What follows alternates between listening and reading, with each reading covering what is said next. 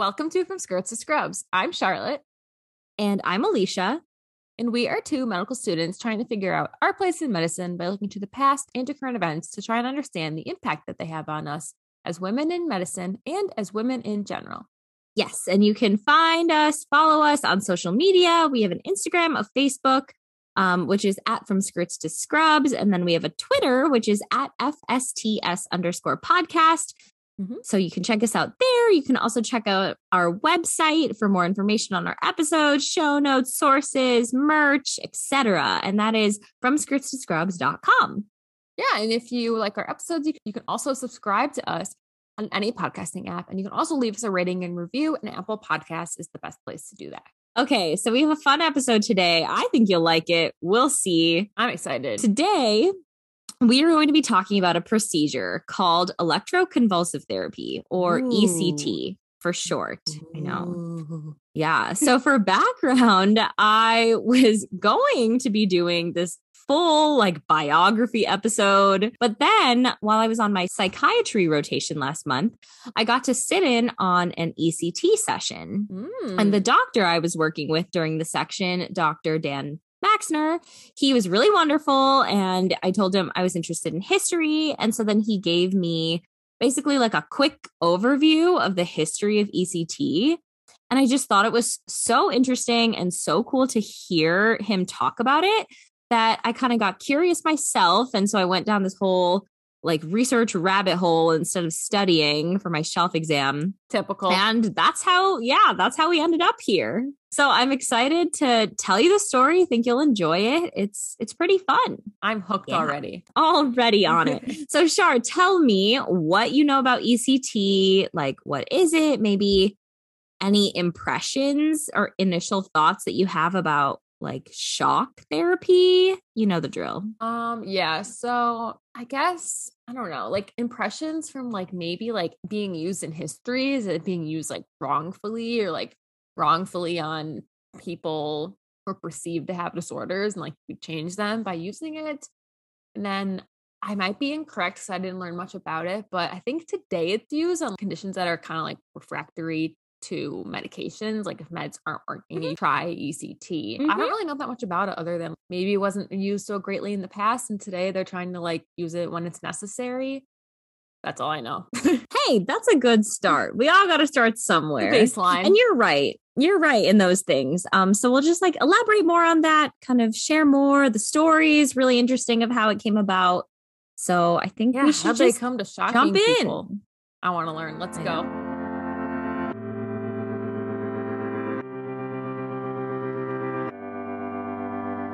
All right. So to start, just like what is E C T?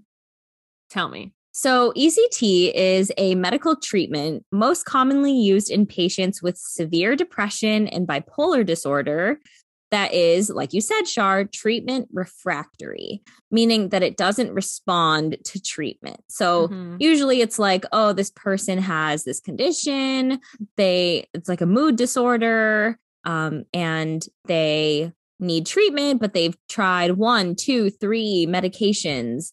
And it's just not working. And so that's what treatment refractory means. It's like no medication is working.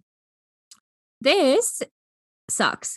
And it's usually, um, you know, when we try to think about employing E C T. And then another time that we think about using E C T is in patients that are catatonic. So catatonia is basically when you have almost like too much muscle tone, or like essentially it's a group of symptoms um, where you have kind of repetitive, purposeless overactivity. So a lot of people will have like repetitive movements of their arms or legs.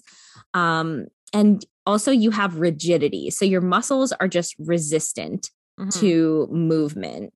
Um, There's also this thing called waxy flexibility, where like a person who's catatonic, if you move their mm-hmm. arm and like put them in a certain position, it'll stay in that position. Just so even though freaky. You tell them to relax. Yeah. And they don't even realize.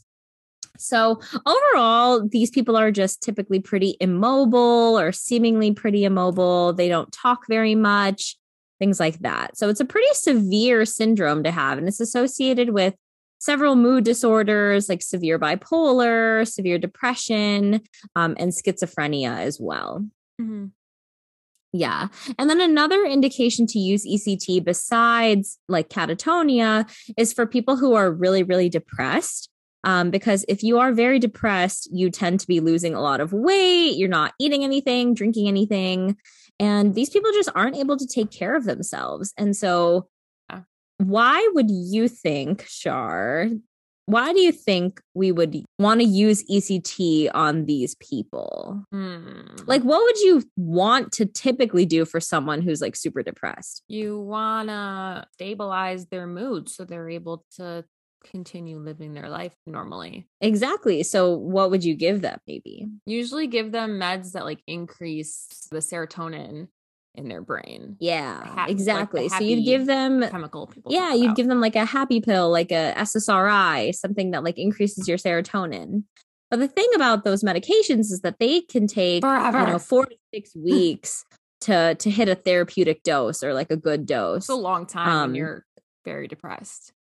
Exactly. And so E C T can actually take less time than that for you to see results, which is why for people who are very depressed or in a state where they cannot take care of themselves, they you can start E C T in the hospital oh. and start to see results sooner than you would if you sent someone home on an S S R I and then just watch them wither and decay. Right.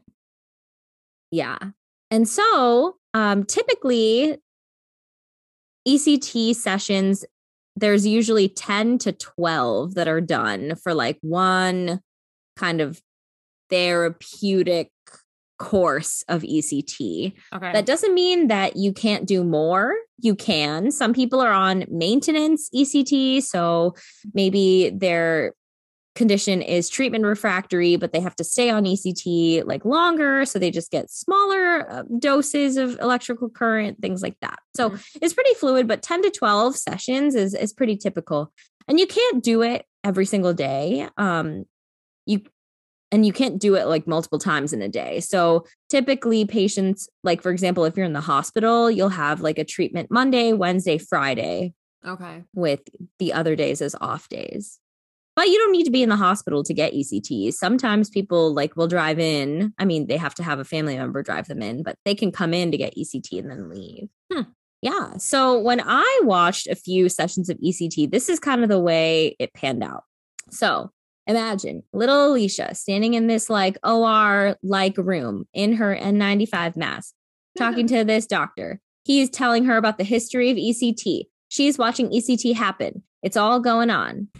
So the patient, quite a picture you've painted, was wheeled into the room. I know, very specific.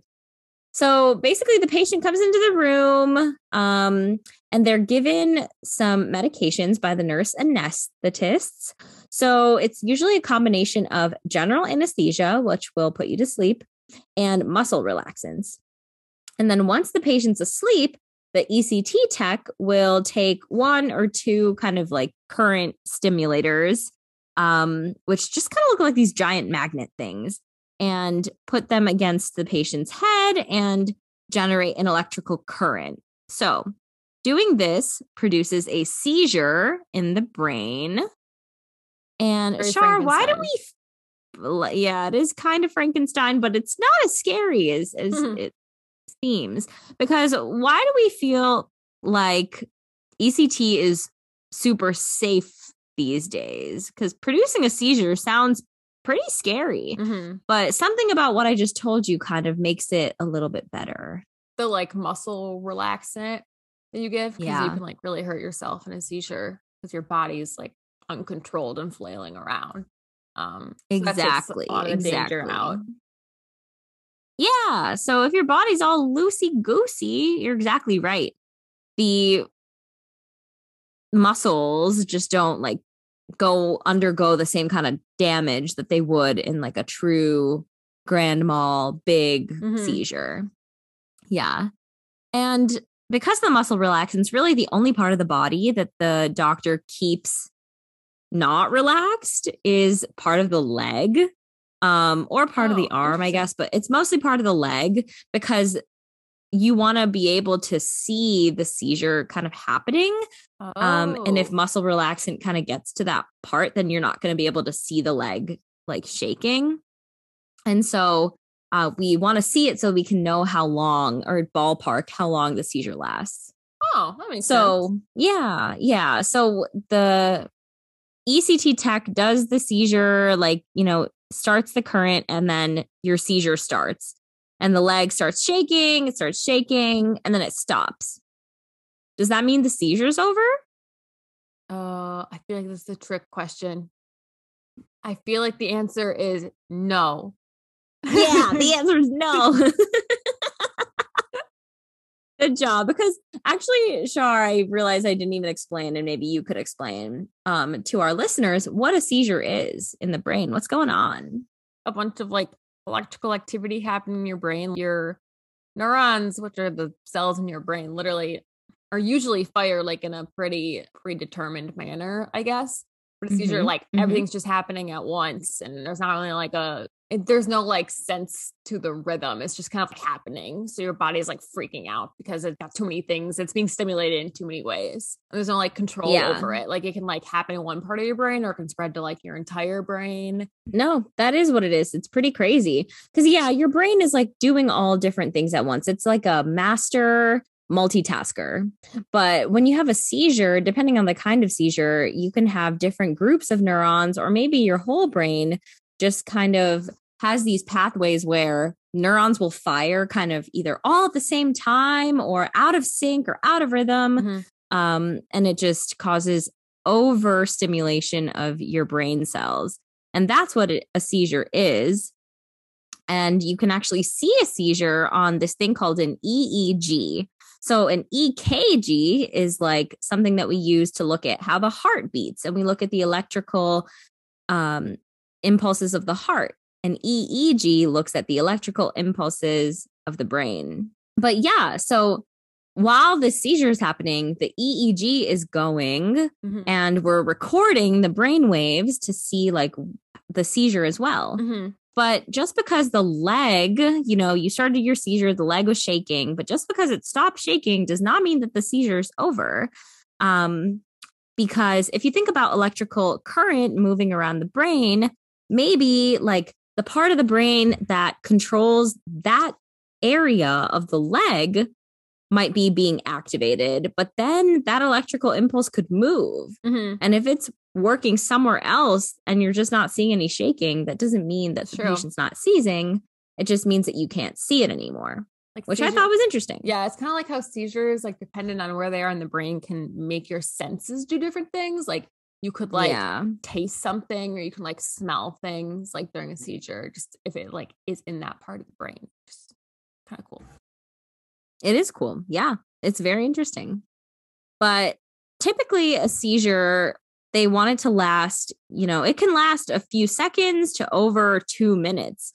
Um, and around two minutes, we actually, if that's what's happening, um, and they have reached a two minute threshold, we usually give a medication to stop the seizure, because we don't want a seizure to be too long. Mm-hmm. And whether it's two minutes or longer, there's really no like help to the symptoms at that point. It's like, okay, once you've hit two minutes, like you've kind of hit like a therapeutic threshold. Like it's not going to be helpful to go longer. It's right. not going to cure your depression faster.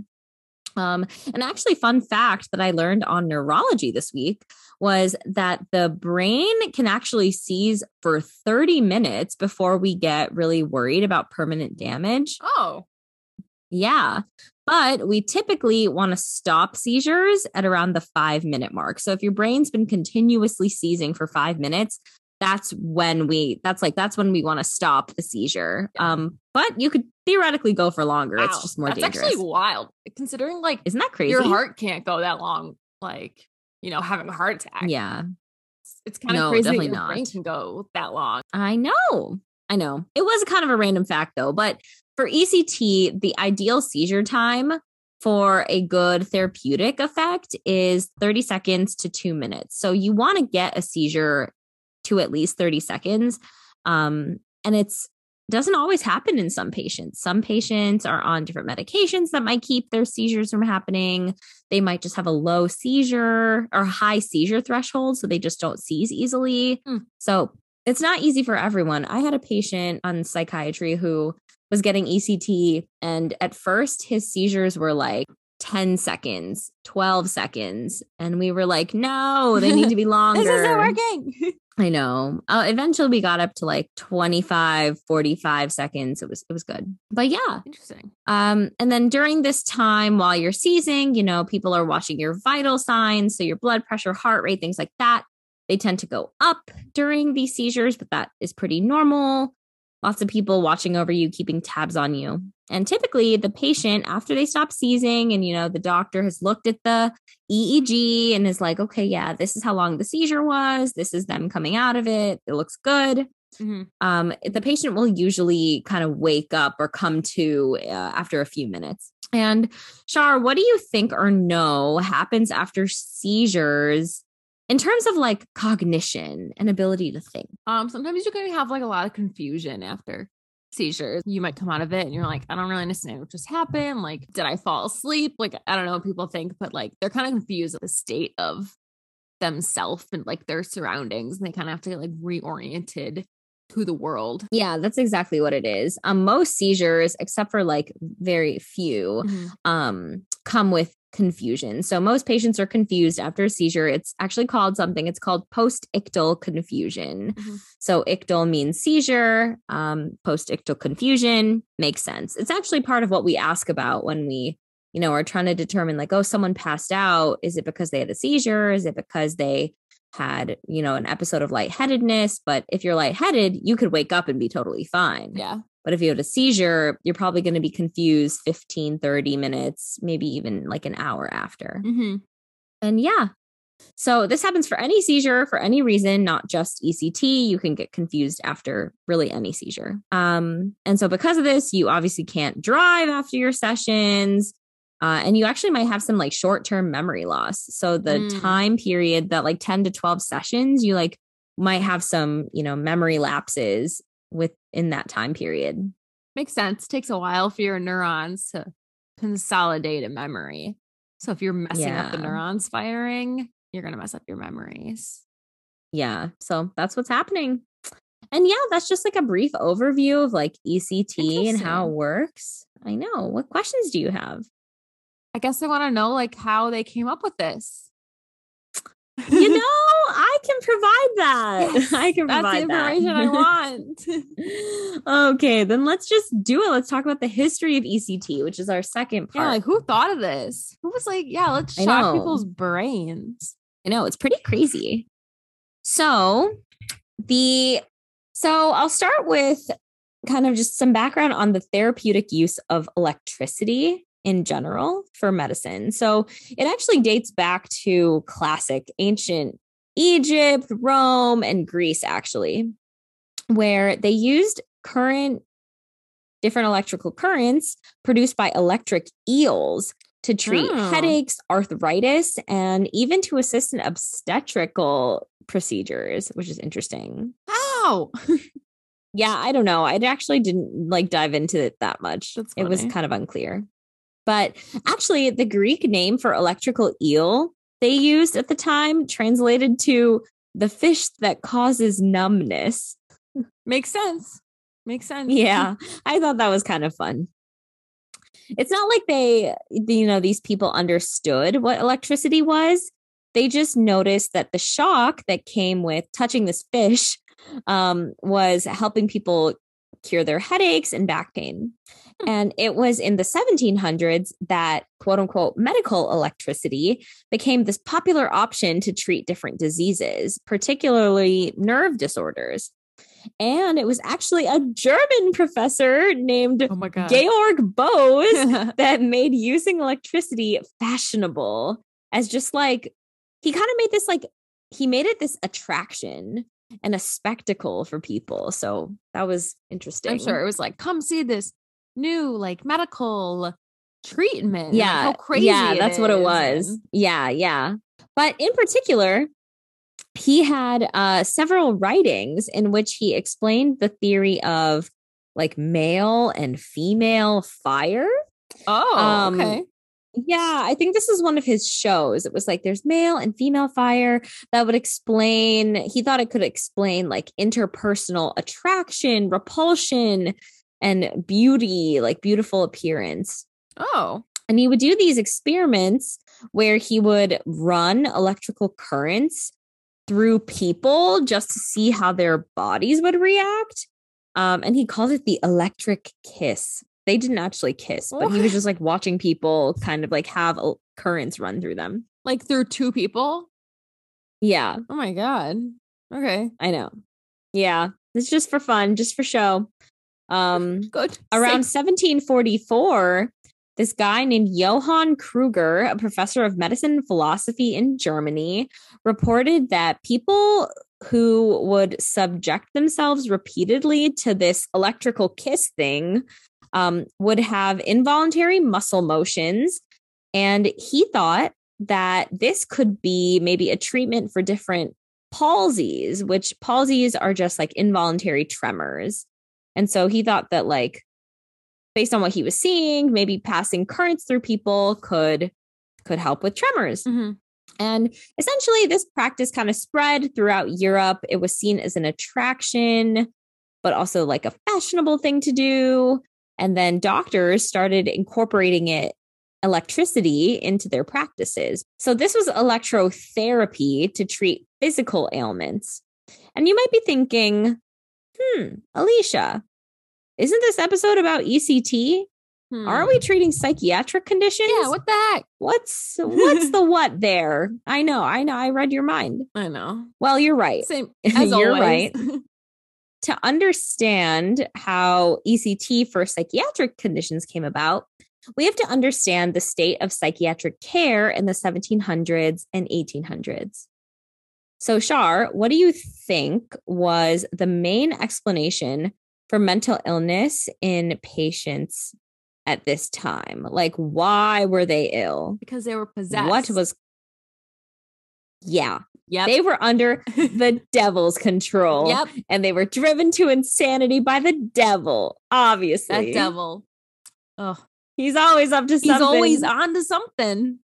Controlling people yeah. one way or another. I know. So in this time period, mental health care was basically non-existent. And can you guess how many patients with severe mental illnesses actually got treated? Or how they, like, where did they go to get treated? To the priest who performed an exorcism? No, that's a reasonable guess, though. They went to prison. Oh, they got treatment in yeah. prison? They didn't get treatment because oh, there was no treatment. Okay, okay. Yeah. Yeah, or they were taken care of by their families if their families loved them and could take care of them. I mean, honestly, it still happens today a little bit. I guess I'll talk about later. But yeah. No, very true. And uh, over the next decades, though, reformers, people like Dorothea Dix, they worked to have mental asylums built and then have those mental asylums actually run by the state. And okay. the moral treatment was the main way um, of treating psychiatric patients. That's kind of what we evolved to. And actually, the doctor Benjamin Rush was the person who was really important in developing this practice in the United States, this idea of like moral treatment, treating people with kindness, treating people with mental illness like they, you know, Our had people. value and that they could, yeah, yeah, be, you know, cured or helped. Um, that he kind of helped facilitate that and spread it throughout Europe. And so it was meant to counter demonic explanations of psychiatric conditions and basically provide an appropriate environment to cure these patients, because the physiologic basis for mental disorder by people who use the moral treatment was that insanity was caused by brain damage. That was their thought. And so they were like, we need not to a bad, cushion like, these idea. people. Yeah, you know, it's not that far off. It's pretty on then. Yeah. Yeah. Mental health care was attempting to take a turn for the better. But in the late eighteen hundreds, there was kind of this flood of immigration into the United States, and that overrun the already overwhelmed state-run psychiatric hospitals And so then the quality of care declined, sadly. Yeah. Yeah, that's unfortunate. Yeah. But what was interesting was that in the late eighteen hundreds, people started to notice that for a variety of psych conditions, patients would improve clinically after episodes of fever. Oh, I know. So in nineteen seventeen, this dude, Julius Wagner Jareg, mm-hmm. from Vienna, Austria, tried to fix the symptoms associated with uh, neurosyphilis specifically. So basically, for our purposes, if you have really, really bad syphilis, like it's like you, You're like months, you know, never got syphilis. Any treatment for your syphilis, or you were subjected to not have treatment for your syphilis due to the inherent racism of the country that you live in. Yep. You have syphilis that reaches this point that it gets really bad and it affects your nervous system, and you get dementia too. Mm, okay. Yeah. It actually makes you like lose sensation, like vibrate. You can't feel like oh, vibration yeah, and yeah, stuff. Yeah. Yeah. You, yeah. you, you lose like touch. And yeah, I remember this now. Yeah. Yeah. So this guy, the dude, Julius from Vienna, um, he wanted to fix the symptoms associated with syphilis, like fixing the dementia and the nervous system problems. And so he started trying to induce fever in these patients by injecting them with the blood of people with malaria. What? Oh my God. This is coming up yeah. too much in my life. Not injecting blood, but malaria. I know. That's actually super interesting and, um, because malaria is characterized by relapsing fevers that come and go. Yeah, yeah, yeah. Yeah. So of the first nine patients that he did this to, three of them had a full recovery. Um, three of them had a temporary recovery, and then three of them had no change. So it was a pretty mixed bag, mm-hmm. but this was important because Julius had essentially opened a door for the biological therapy of mental illness. Right. It's like, this is a biological right. thing, not a, yeah, I don't know. I don't know what else it could be thing. A devil worshiping thing. Yeah, like a not medical thing. Like it is medical, I yeah. guess, is the point. Yeah. Now we're like, that was in like nineteen seventeen or something. Now we're hanging out in the nineteen thirties. Wow, so recent. I know. It's actually a really interesting time, um, in particular for the history and treatment of schizophrenia. Mm. And at that time, there were four treatments that doctors would do. So the first was insulin shock therapy, where doctors would give insulin to patients. Shar, do you want to explain? I'm asking you a lot of questions today. You know, this is a lot of medical questions. I just took an eight hour medical exam yesterday. I'm very overwhelmed. Well, you know what? I'm just keeping you on your toes. So, I mean, you don't if have I to do any explaining. Hypoglycemia by giving like yes. a bunch of insulin. Why? What yes, does that that's do, what they want. Though? So, good question. So, basically, like for the for the fans, for the listeners, um, insulin basically is the hormone that makes sugar enter your body cells, and so you need a certain amount of sugar just to exist in your blood, like super happy. Um, but when you have too much insulin, you can get low blood sugar or hypoglycemia, like Charlotte mm. was saying. And that's what they were trying to do, because when you have hypoglycemia, you can induce a convulsion. Mm. What yeah. a weird so way to, to induce a seizure. I know, but I guess like I kind of understand, because like what other way did they have at yeah. the time, you know? Yeah. Yeah. Yeah. Yeah. So they were trying to induce a seizure basically. But the trouble was, kind of like you're saying, it wasn't a reliable method. Like it wasn't the best way. It like wasn't your brain could just like die. Yeah. Your brain, like, like it wasn't great. Your brain needs sugars to function. Like yeah. it's very, very, no, objectively, very you're correct. yeah. Like not good. Um, and it wasn't really helping that many patients. Hmm. So then like that was insul- insulin shock therapy. Then they were like, okay, maybe we pivot and try psychosurgery. Oh, so any ideas what this might have entailed? Like, you've probably heard like of it. Like taking lobes out of the brain? Yeah. Just taking pieces away. Yeah. So lobotomy. Yeah. So this is basically where the surgeon would, this is kind of gruesome, so skip ahead if you don't want to hear, but they'd basically like drill a hole into the person's skull and until they saw like the frontal lobe, so the front part of the brain, and they would either like suction out parts of the frontal lobe. Oh my God. Um, or they would like stick something in there and kind of like scramble up the frontal oh lobe. My God. It was really heinous. It was so bad.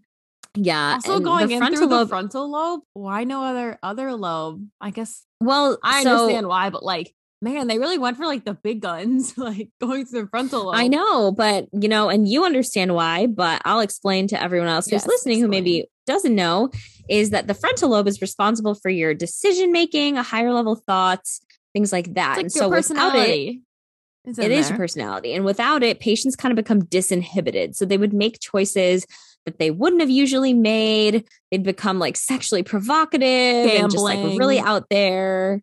Yeah. Like doing a lot of stuff that they normally wouldn't do because they used to have impulse control and now they don't. Mm-hmm.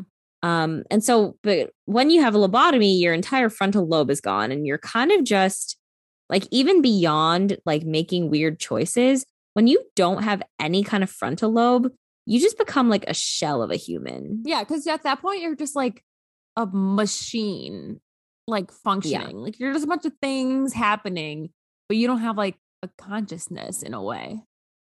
Yeah. Yeah. You're just an empty human. You're, yeah. and it's alarming. It's freaky. And so people would do lobotomies on patients with schizophrenia. Mm. Yeah. But they also would try to induce convulsions with medications or drugs. And so the first guy who did this was a Hungarian man in nineteen thirty-four named Ladislaus von Meduna. It's a sick name. It's a really dope name. Um, and he believed that schizophrenia and epilepsy were antagonists. So chemically, like antagonists being opposites. And so chemically inducing convulsions, he thought could help with psychotic features of schizophrenia, like hallucinations and delusions, which are two hallmark mm-hmm. traits of schizophrenia.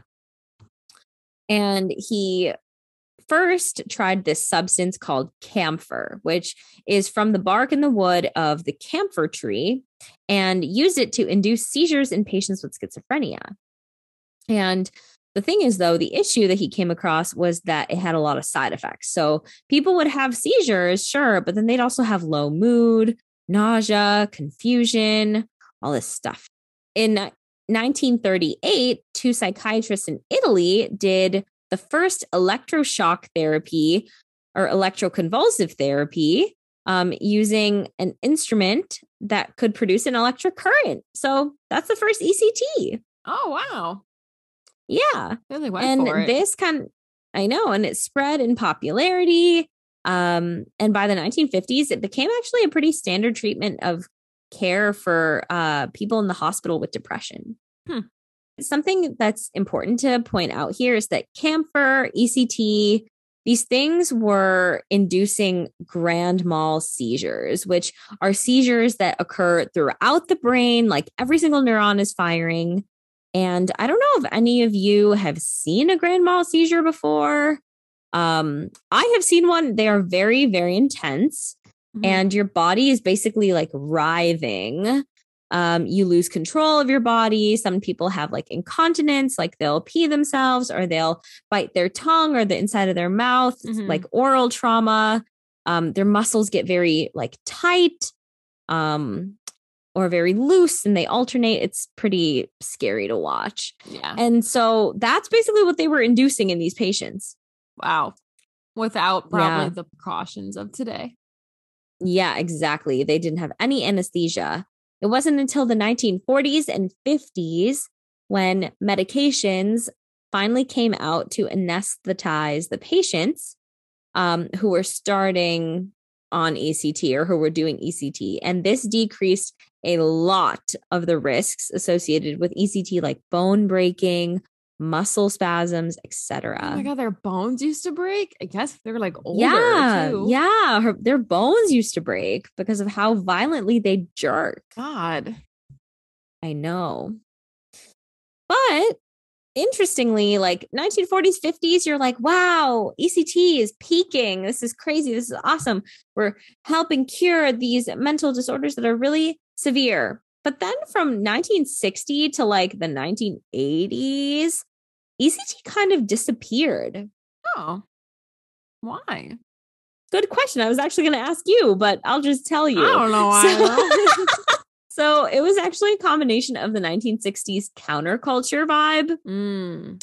um, where it was like E C T is this like bad thing and we're going against it. And it was also the time that this movie came out called One Flew Over the Cuckoo's Nest. Have you heard of that? No. Well, I'd heard the name. I've never seen it. But um, apparently it painted E C T and lobotomy as like the same thing or similar. Oh, interesting. And so they were kind of seen as like really gruesome things that uh, was going to be used as punishment for people with deviant behavior. Right. And so it was like kind of portrayed in this negative light. Oh, yeah. I feel like I would, yeah. I still hear that often. Yeah. Yeah. Um, but by the nineteen nineties, it kind of became this treatment for pharmacologically resistant or refractory depression, um, because people kind of just like overcame those biases, and One Flew Over the Cuckoo's Nest is clearly not this like super popular film anymore. Yeah. Um, and so, yeah, that's, that's kind of how we like phased out of that. Mm-hmm. And like you said, it still like lingers today, these thoughts of like, what is E C T? Is it safe? Um, am I crazy for getting I mean, it? Blah, honestly, blah, blah. If you ask most people today, I feel like they would say it doesn't even happen. I I really didn't know much about it until I like kind of learned in school that it happens. And I was like, oh, I didn't realize this was still a treatment. Yeah, yeah. Because it's really, I mean, it's used very often, but it's not the first line treatment for depression. Yeah, yeah. And there's like a lot of kind of lot, like a lot of points you get through before you get to E C T. So yeah, right. But um, that's what we use today. Great. I thought we could talk about women and how E C T pertains to women. How does it connect? Doing our thing, looking at this from a feminist perspective, yes. All that stuff. And breaking this down kind of starts with thinking about who experiences mental distress. All of us, all of us experience mental distress, but particularly women, people of color, anyone who's been othered or left out or anything like that. Yeah. And so women are up to forty percent more likely than men to develop mental health conditions and seventy-five percent more likely than men to have suffered from depression. Wow. Those are crazy stats. I know. I know. And it's been posited or like thought of that this occurs because women are more likely to suffer from like quote unquote internal problems because they tend to take problems out on themselves, while men tend to externalize their problems. And this is actually like being angry, like being angry, um, like having higher rates of substance use. Mm-hmm. Those things like are typical, oh, more typical in, in men. Mm-hmm. Isn't yeah. that interesting? Yeah. Wow. So with knowing this and thinking about the utility of E C T, um, women throughout history have been more likely to receive it just generally. Right. Um, yeah. Women who who were diagnosed with depression and hysteria, women who've been over-sexualized, branded as promiscuous.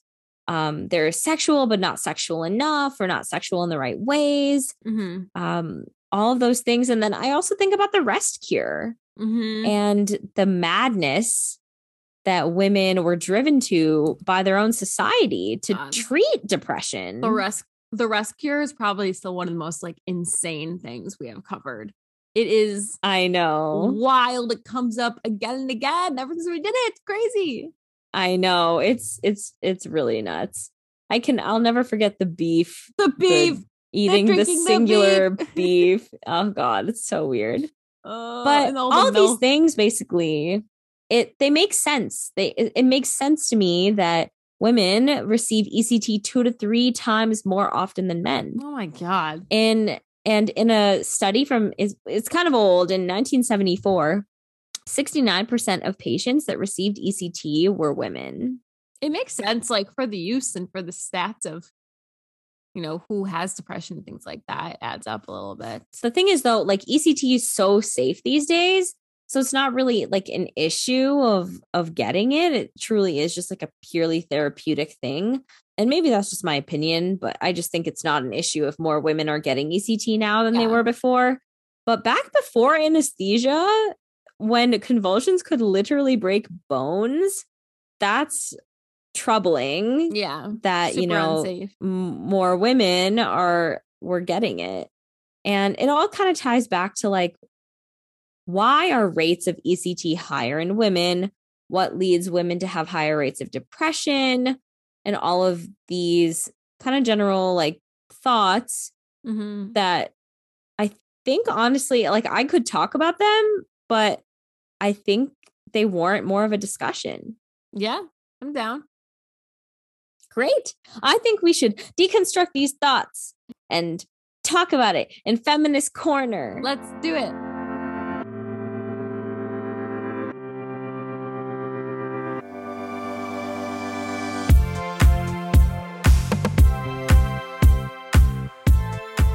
Ma'am, we're back. Back at it. Back at it again. Mm-hmm. Tell me your thoughts. What are you thinking? And then we'll dive into more discussion about feminism. Yeah. So there were like two things that stood out to me. One was um, the use of eels is like super interesting for how that is what started like the use of like electricity in the medicine, I guess, because it's just, it's like as if you stumbled upon a plant and you figured out it's like herbal properties. And then you were like, oh my God, these herbal properties have medical properties. And like, I can use this as medicine or poison or like whatever. Like you figure out things about the world. But an eel is so specific because I don't even know where I would go to find an eel. If I was in the wild, like where would I, where would I go to get an eel? Are there eels in the Mediterranean? Cause that's what I'm hearing right now. It sounds like there's eels in the Mediterranean if all these Mediterranean countries are using it. So they literally just stumbled upon these things and were like, let's put this on a person and see what happens. You know, like, like a fisherman or something touched the eel and was like, my hand, I can't feel it. And they went to the doctor and they were like, oh my God, this is crazy. And now, I don't know, a whole field came from that in the future. It's crazy. Like, what if that was never discovered? Then this would never be where it is. That just blows my mind. That's very meta. Okay. Yeah. My second thing was a lot of psychiatric people went to prison in the past because that was like the way of treatment. And honestly, it's like that today a lot too, specifically with substance abuse and like going to prison and how like a lot of prisoners can be like addicts who actually should go to rehabilitation centers and get the help they need, instead of going to prison where it's not going to get any better and could p- potentially get worse. So it's like interesting to see how like past psych issues are still an issue today because mental health is still being reconfigured in society and trying to be yeah. understood and accepted more. And um, people are definitely way more accepting of like mood disorders today, which are things like depression and bipolar disorder and, you know, things like that. But there's a lot of things that are not accepted, like accepting substance abuse as a mental health disorder is like really hard to understand, but it is a mental health yeah. disorder and like various other mental health disorders that aren't as mainstream, I guess. It's interesting to see like how mental disorders are starting to be perceived and accepted and which yeah. ones aren't and how no, that relates that to the past and how with people like used to be treated across the spectrum. The prison thing reminded me of that. That's always like really sad that people could go to rehabilitation centers instead of places that are going to harm them more. And that happens every day today, which is really sad. Yeah, no, that is a very interesting point of you're right that like mood disorders are viewed in a certain way versus like substance use disorders are viewed in a certain way. And there is truly like a biological component to all of them. Mm-hmm. There's true brain chemistry changes that happen with all of these, but because we can't see it, it's way harder to grasp. Yeah. But yeah. Okay. So we're thinking about E C T. It's this treatment for really severe mood disorders, um, like depression. So what factors do you think may have led women to become E C T candidates?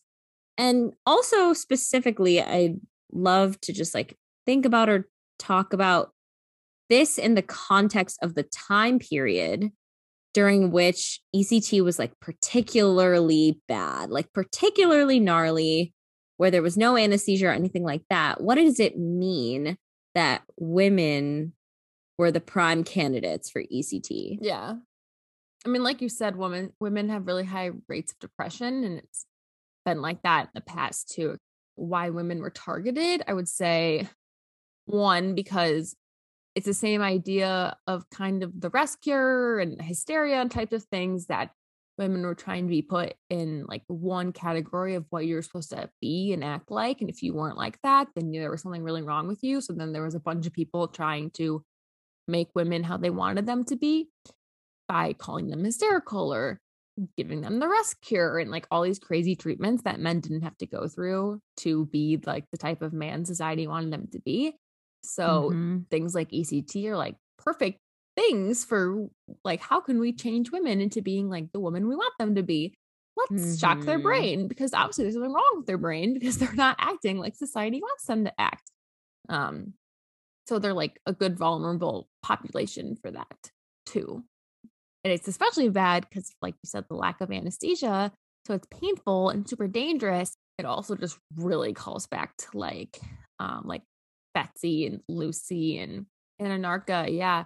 And like women in the past being like their bodies being used experimentally and not with care over yeah. how they're feeling yeah. about the procedure. And like at a time when E C T was maybe growing in psychology and they were like, oh my God, this is really working, but not really taking the step back to be like, okay, it's working, but are the patients okay? Like, as we do this, like, is this safe? Is this the right thing to do? Are we actually taking care of these people? Um, and there seems like there was already a tradition in medicine that that wasn't the thought at the time to worry about. So that what didn't even like cross their mind. And since like women have been treated like that in the past, that just perpetuates until like someone finally makes a change. No, I agree with a lot of that. I think you brought up like really good points. And I think something that I was also thinking about in conjunction with what you were saying is like, specifically, I was focusing honestly on like women's suffering. Mm-hmm. Um, because in my mind, I was like, women's suffering wasn't prioritized and isn't in a lot of ways today. But at the time, I was thinking like their suffering wasn't prioritized because helping them, quote unquote, get better fits just what you were saying. Like it's fitting them into the constraints that society values. Mm-hmm. Like society placed these values on them and they fit them into a box. And if you were outside of that box, then you needed to be constrained. Um, like you needed to be happy, but not too happy, and like smart, but not too smart. And I think all of those things like manifested as pain mm-hmm. for women, but their pain and suffering wasn't prioritized. Um, and instead, you know, resorting to E C T, which was also painful at the time, mm-hmm. was kind of a no-brainer because it was like a, oh, but it's for your own good, or like right. going through this suffering will help you in the long run. And so you just do it. Um, and not that I know, I like don't know any women who had E C T done at this time, so I, I can't speak to them and, and hear what they have to say. Um, cause maybe some of them wanted it, like some, you know, maybe they were tired of being catatonic and sad and, yeah. and wanted relief from that. But I don't know. I think about that with lobotomy too. It's like a similar concept. And And when I ever I think about lobotomy, I always think about Rosemary Kennedy. Do you know? No, I is? don't know. Oh, my God. This is going to blow your mind. Oh, so Rosemary Kennedy. So Rosemary Kennedy was the sister of John F. Kennedy and Robert and Teddy Kennedy. Oh, oh man. Yes. A presidential and family. Very she, scandalous. Very political. Oh, I know. And she basically experienced seizures and like violent mood swings and all this stuff. And so when she was twenty-three, her dad arranged for her to have a prefrontal lobotomy. Oh my God. At twenty-three? Yeah. And the, yeah. Wow. I know. And the procedure left her permanently incapacitated and she couldn't speak like any like intelligible words or anything like that. Wow. Yeah. And then they proceeded to keep her a secret for her entire life. And she was in like institutions and stuff. She was like kept in institutions, and she was like a secret for decades. And she did like struggle with like mental illness. Like she, you know, had some developmental issues that contributed to that. But that doesn't mean you lobotomize someone. Yeah. Disability does not equal dehumanizing someone. Exactly. Wow. Um, and so when I think about her and lobotomy, I also think about, you know, the parallels to that with women and E C T. I mean, not as extreme, of course, because E C T actually does so much good for people, and lobotomy has no clinical utility at all. Yeah, don't remove parts um, of the body that don't need to be removed. Like the gallbladder, you can get rid of that. It's fine. But lobes of the brain, no. But um, I guess like my last question is just like, what's one takeaway that you would like to share with our listeners, Shar, about E C T, maybe how your mind's changed about it, or like something you learned? Um, I would say be more open-minded to types of medicine. Um, I think medical treatments, I don't think, I know medical treatments are always changing, and they're always figuring out new things, and science is always evolving. So if things seem scary, then like that's okay. But if you can like learn more about it and figure out what it is and what's going on with it, because like if E C T is really helpful, and like you you are someone who has like refract- refractory depression or bipolar, and that's something you want to explore and talk to your healthcare provider about, like you should. Why not? Like why not try different medical treatments if they've been well studied and are accepted by the medical community as safe? Then it's something worth trying. Um, and there's just a lot of medicine out there, so it's super overwhelming. And I know like many people who are just overwhelmed by even the idea of like an antidepressant, because they take two months to work and it's very overwhelming, but give, they give medicine a chance to help you, I guess. Um, and I didn't, I didn't expect E C T to be so helpful, I guess, for a lot of people. It is. It's actually really incredible, the outcomes that people have. And actually, this is really sweet. I'll end with this story. Um, the doctor I was working with when I was doing like the E C T sessions, he was telling me about like a patient that he had who a lot of teenagers actually get E C T because mm. um, they experience like a lot of really intense mood disorders and depression. And Um, there was like a patient he had who came in, got E C T as a teenager, went through all the treatments and stuff, and then like was able to like kind of overcome her like really low lows of depression, mm-hmm. and actually has been able to come out of it. And now she like is like in college, and it's like so wonderful. And she actually got like a little lightning bolt tattoo. Aw, it's so cute. Yeah, isn't that cute? That is so cute. I'll end with that, because that's like a really nice little uplifting thought that E C T is really beneficial and can help a lot of people. Yeah, for sure. Yeah. And if you want to help a lot of people, you can uh, help us grow a podcast you can by subscribing. Alicia and I and all of our listeners who can learn more and more and more. Yeah. By subscribing to our podcast. We're on all the podcasting apps. Uh, and then you can leave us a rating and review. And Apple Podcasts is the best place to do that. Yeah, and you can also follow us on social media. We have an Instagram and a Facebook, which are at From Skirts to Scrubs, and a Twitter, which is at FSTS underscore podcast. And you can also check out our website for more information. We have our show notes on there. We have our sources. We have our merch. And that's all at from skirts to scrubs dot com. And then lastly, here is to the women who fought for us to be where we are today. And may we do the same for those who come after us. Yay! Yay! All right, everyone. We'll see you next time.